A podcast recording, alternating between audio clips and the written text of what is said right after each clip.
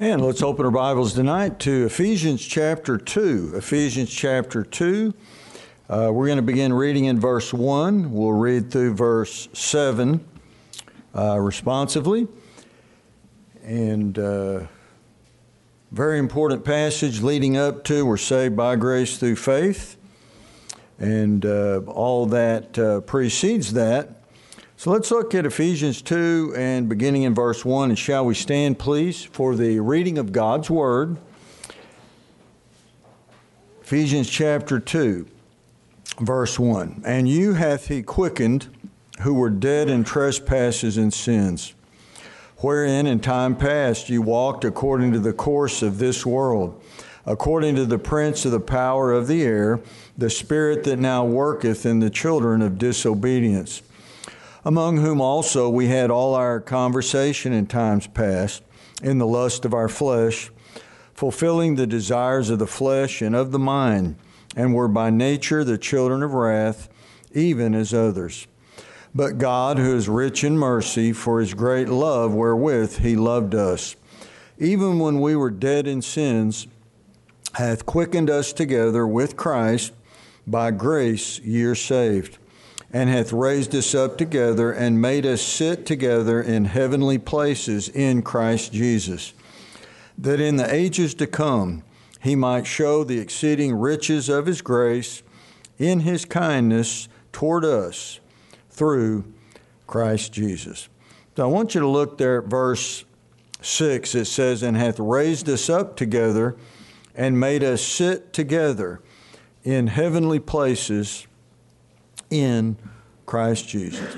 And tonight we want to talk about uh, spiritual warfare. Um, and just give you an overview. This is very important that we understand uh, the true spirit of uh, Christianity and why did God save us? You know, a lot of people are selfish, so just so we won't go to hell. Well, that's really just a fringe benefit. There's a lot more involved with this, and it's all based upon God's taking back what belongs to Him, and He's going to work in the lives of our, our the church uh, to glorify Himself. All right, let's pray. Father, I pray that you'd help us to understand this, to see the big picture of your plan of eternity in uh, spiritual warfare, fighting the good fight.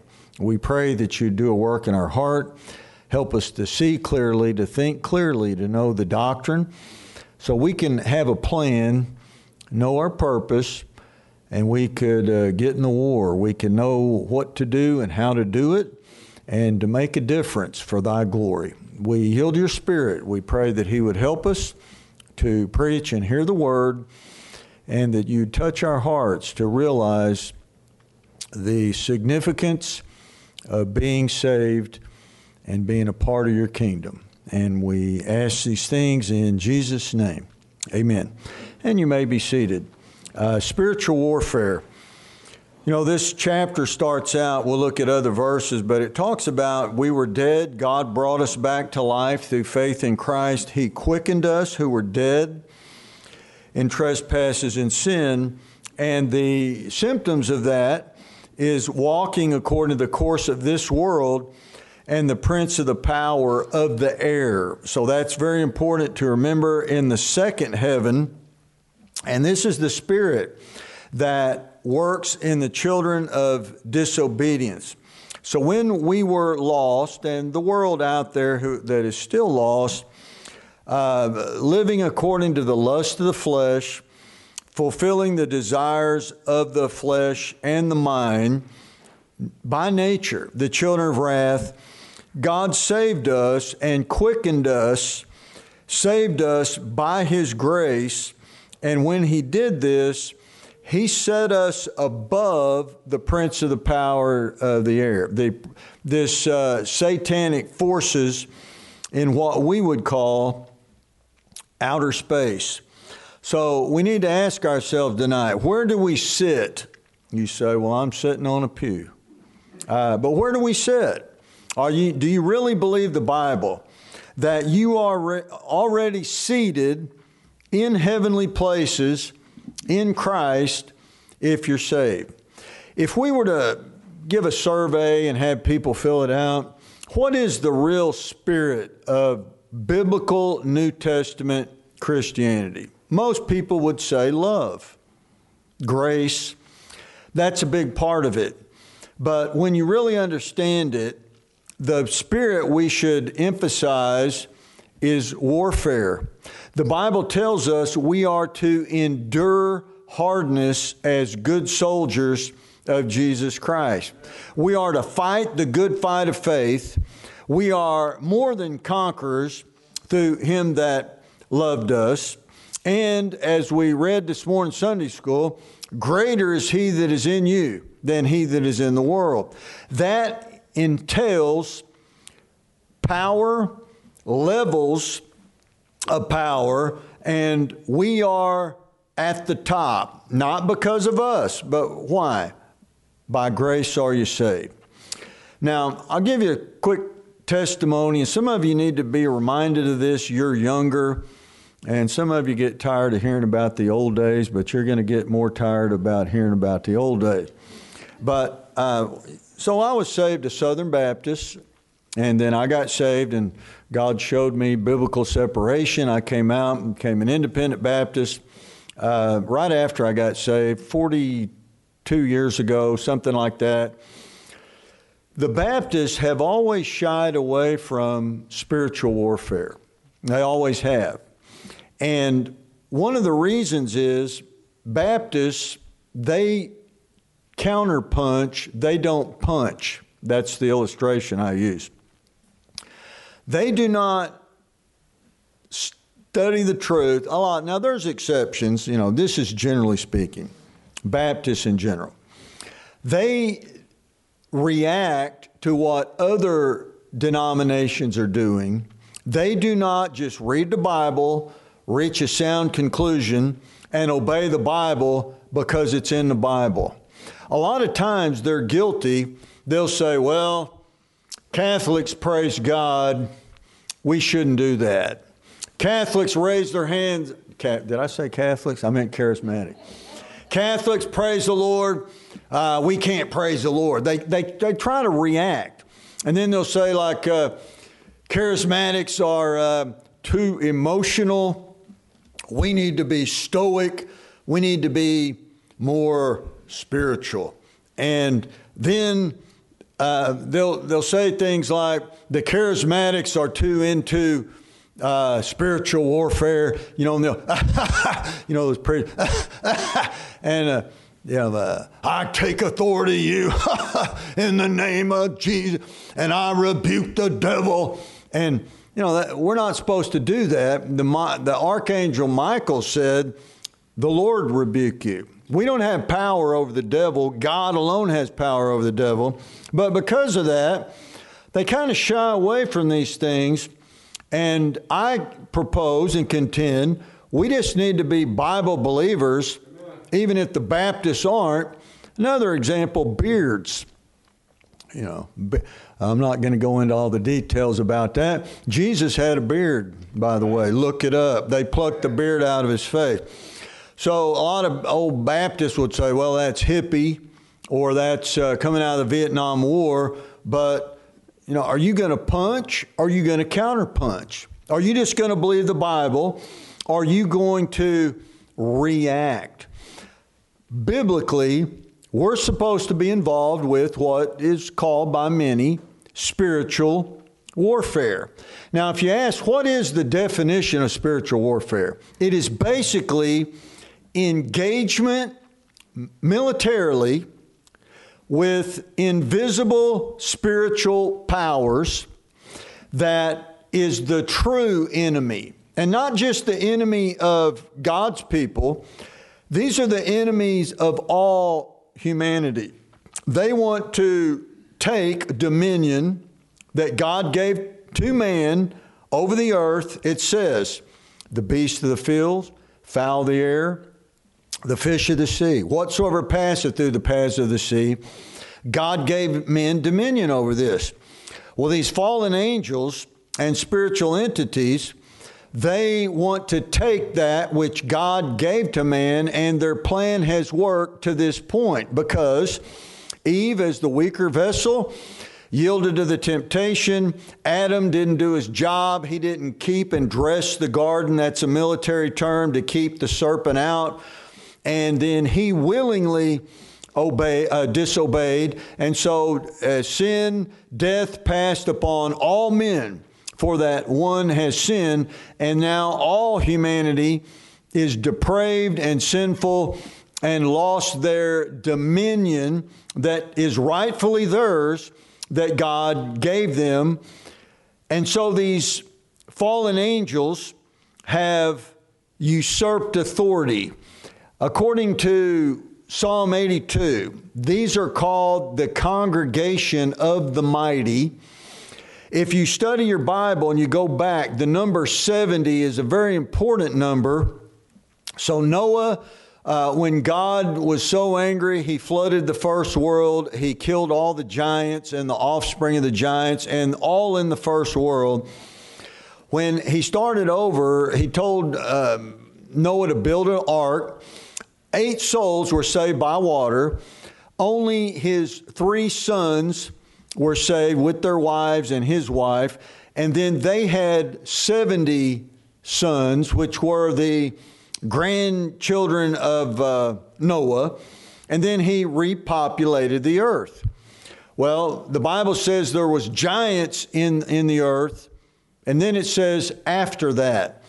So we're not sure exactly what happened, but more angels fell, and this council of uh, the congregation of the mighty usurped authority. They set themselves up as gods they demanded to be worshiped as gods. They appeared in many hybridized forms. Uh, some are part animal, some are part men, some have two heads, some have six fingers and six toes, two rows of teeth. Uh, monstrosities, hideous beings, and also serpent like creatures. They usurped authority. Now, we as the people of God, we of course we don't want to go to hell. That's why you get saved. You you trust Christ as your Lord and Savior. But once that happens, God is wants to use us to take back the authority that rightly belongs to him that he gave to man. And so now as we read in our text, we are seated in heavenly places, not earthly places. Once again, if you think you're a grasshopper, you're seated in earthly places. If you rise up and accept God's lofty position that you're saved by grace, God wants to show not just this world, but the worlds to come, His power and His majesty and His glory. And, it, and it's beginning with the New Testament church in this dispensation, we are to take back that which God gave man originally. Man forfeited dominion through the, the sin, the depravity, and this is called spiritual warfare. So in 2 Corinthians 10:4, we quote this all the time. The weapons of our warfare are not carnal, but mighty through God to the pulling down of strongholds. Where are these strongholds? In outer space. We are to pull them down. Who is our true enemy? It's not men. You know, men irritate us, they let us down, they disappoint us. Uh, is anybody normal these days? Can you find anybody that's normal? I'm, it's, it's, it's tough search. Uh, we do hope they're out there somewhere. That's the hope we have in the ministry. But our weapons, we're not going to win with carnal weapons. You're not going to punch somebody. You're not going to argue. You're not going to tie them up. You're not going to win with uh, that type of weaponry. And then we know in Ephesians 6, we wrestle not against flesh and blood but against principalities and powers and the rulers of the darkness of this world and uh, the, these entities in where? Heavenly places. I've always loved Psalm 24, I believe it is, where it says, Who shall stand in his holy place? His holy place. We are commanded, according to Ephesians 6, put on the whole armor of God.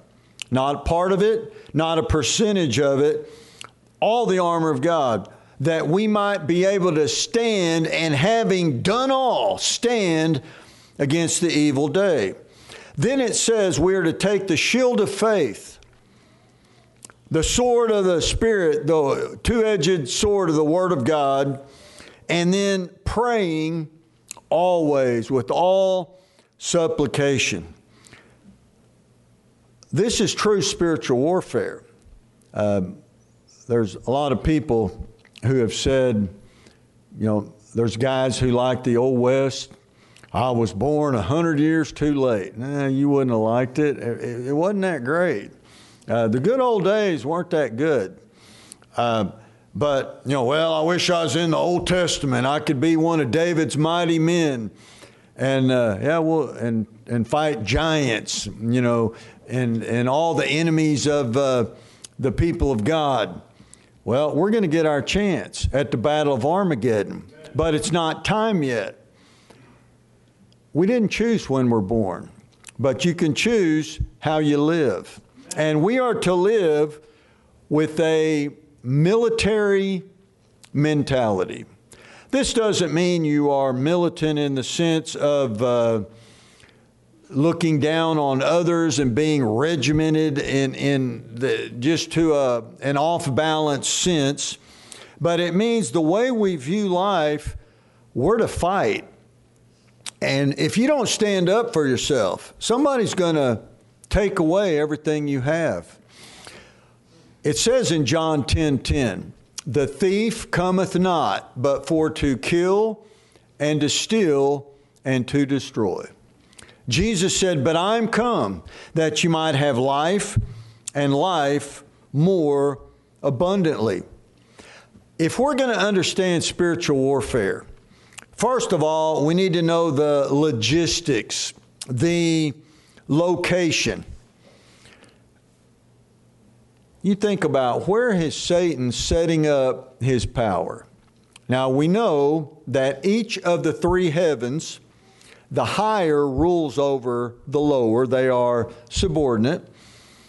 But Satan can take over a body, a mind, a human spirit, a corporation, a government, uh, a military. He can take over certain places.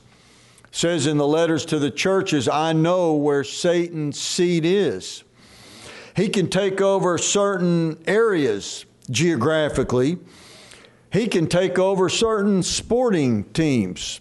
I don't know what that means, but uh, I've seen it. Um, Dallas didn't get a good one uh, for the last 20, 30 years. But anyway, the, uh, the logistics of it. All right? So then what has to happen? There has to be an opening, some door to where these entities can get in to rule and reign.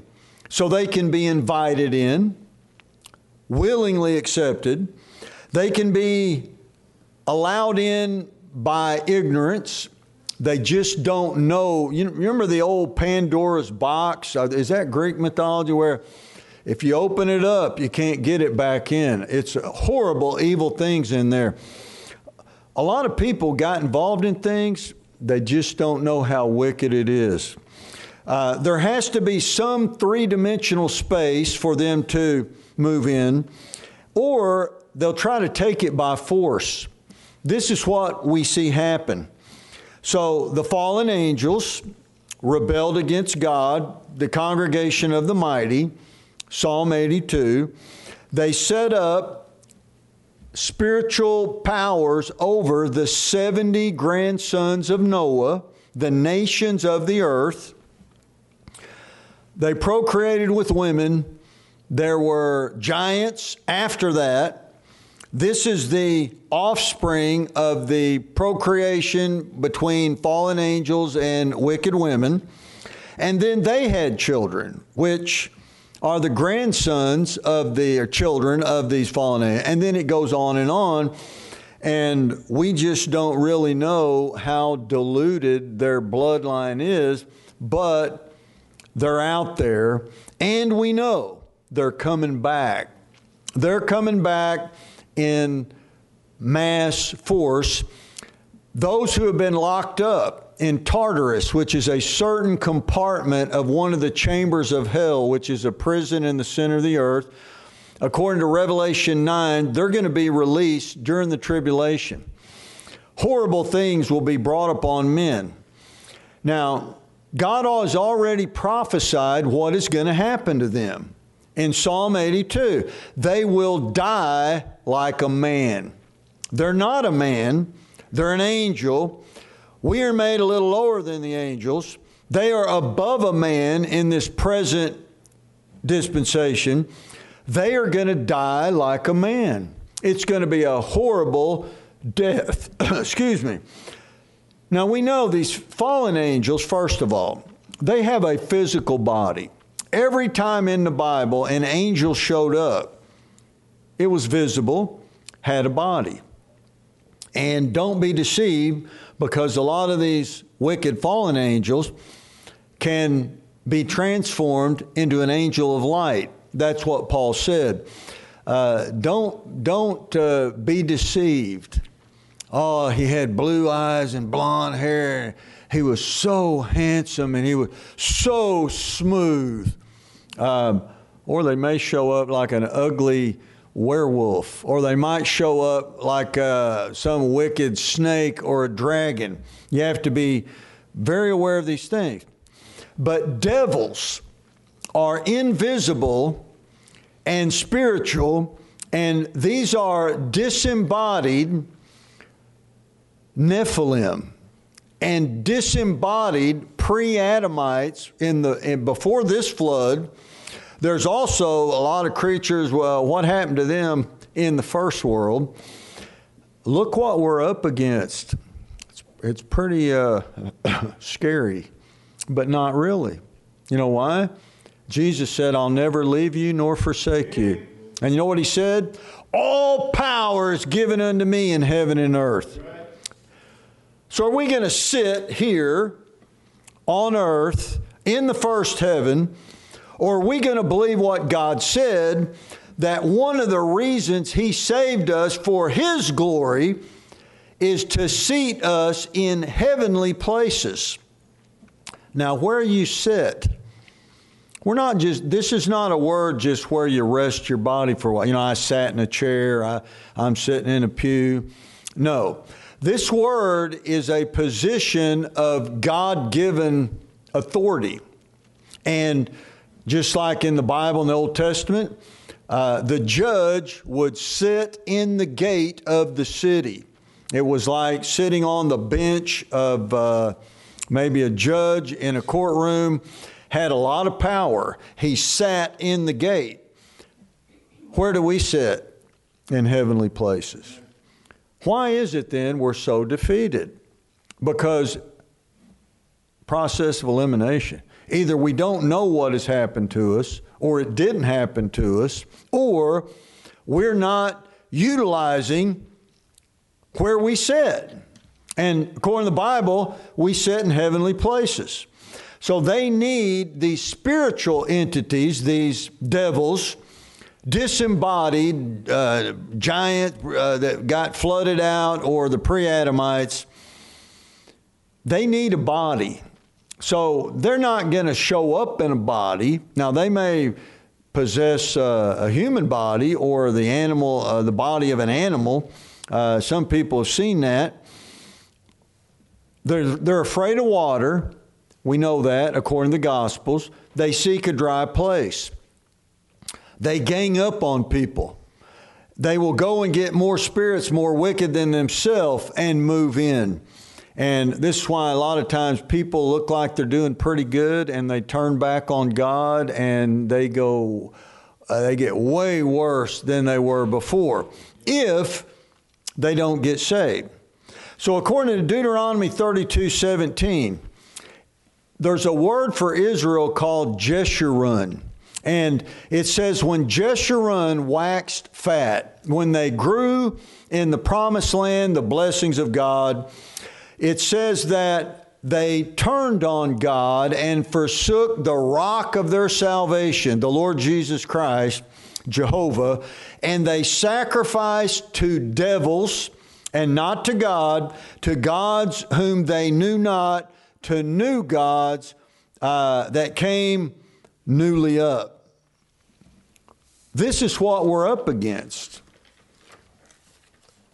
gods, a little g.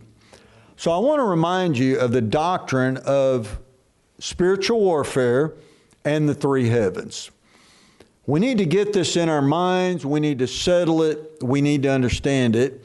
And these entities and humans and God all interact through the three heavens and they reside in the three heavens, or one of the three, or others. Uh, so, really, we live in two places. You know, you're right here in your body. If you're saved, you're seated in heavenly places. The devil, the great red dragon, he's the prince of the power of the air of outer space, but he rules the earth and he walks up and down in it. And his angels that rebelled against God with him, they rule over the sons of men. God is in the third heaven, but God is omnipresent. He's everywhere all the time, but the blessed Holy Spirit lives in every body of born again believers because their body is the temple of the Holy Spirit.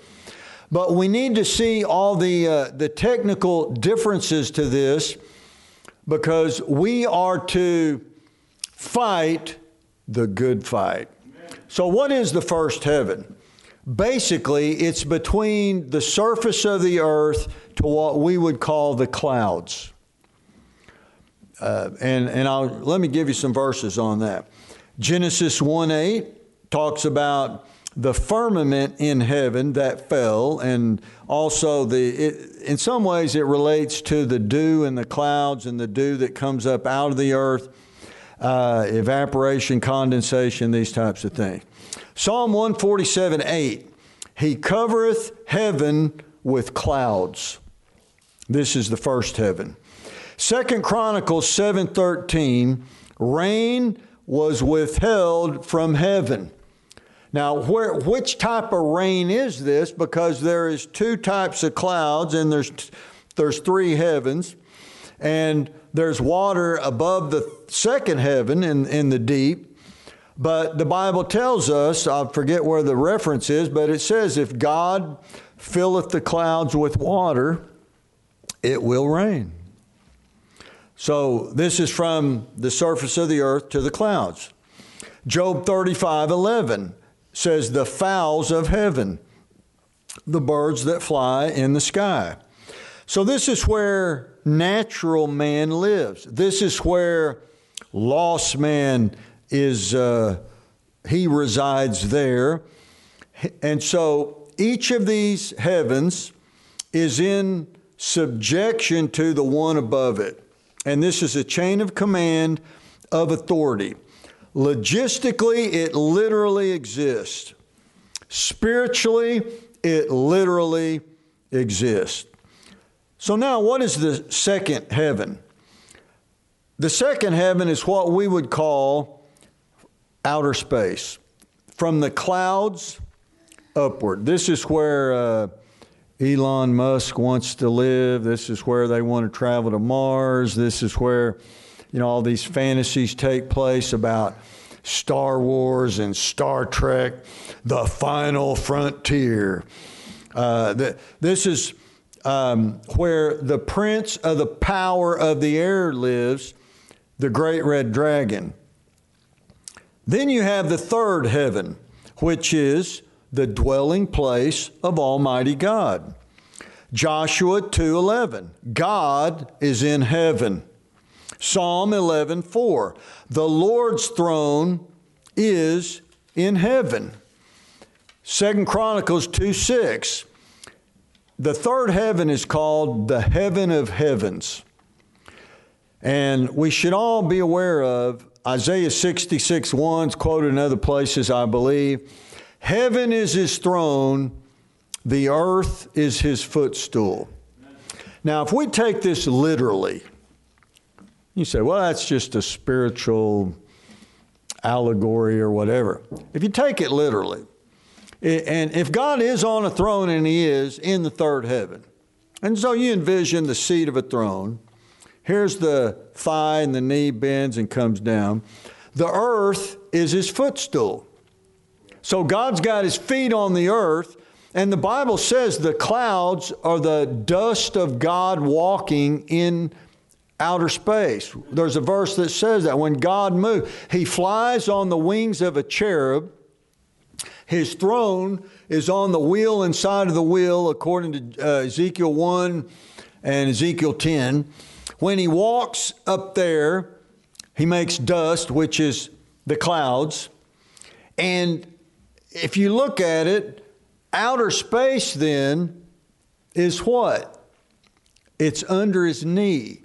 It's under his thigh because he's sitting on a throne in the third heaven. His feet are on the earth in the first heaven. The second heaven is between the clouds and the throne of God.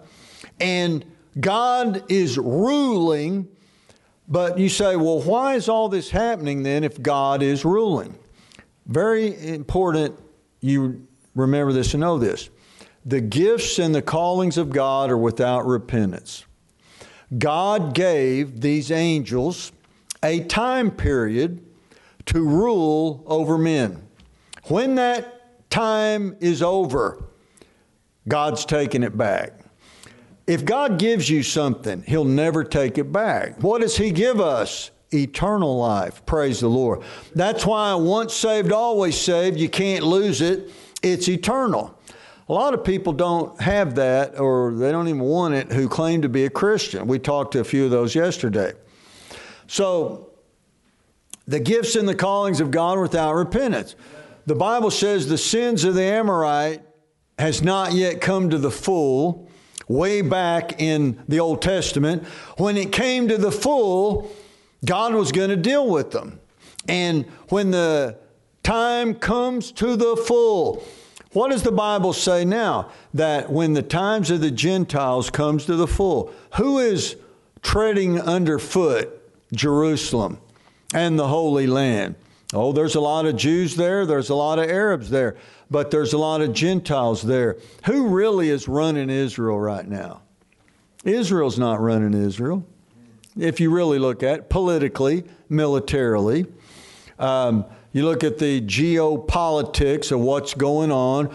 We've been supporting Saudi Arabia with uh, uh, high tech military ware and Israel at the same time because of the different types of Muslims, but we're doing it because of Iran. All these things are, are going on, but one day the times of the Gentiles is coming to a full. God's taking the promised land back, giving it all to Israel after the battle of Armageddon. So let's try to envision this first heaven between the earth and the clouds, second heaven, the clouds to what we call outer space, and then the third heaven is the throne room of Almighty God.